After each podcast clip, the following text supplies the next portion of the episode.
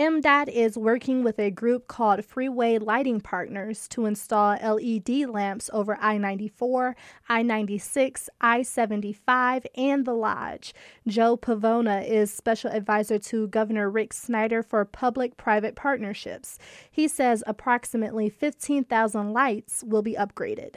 In addition to the savings that we are incurring over the course of the contract, we're also having an improved service level that moves from an average of around 70% to 100%, along with uh, maintenance and operation, as well as transferring the risk. Pavona says the contract spans 15 years. He says Freeway Lighting Partners will be responsible for installation and maintenance of the new LED lamps. I'm Brianna Tinsley, WDET News.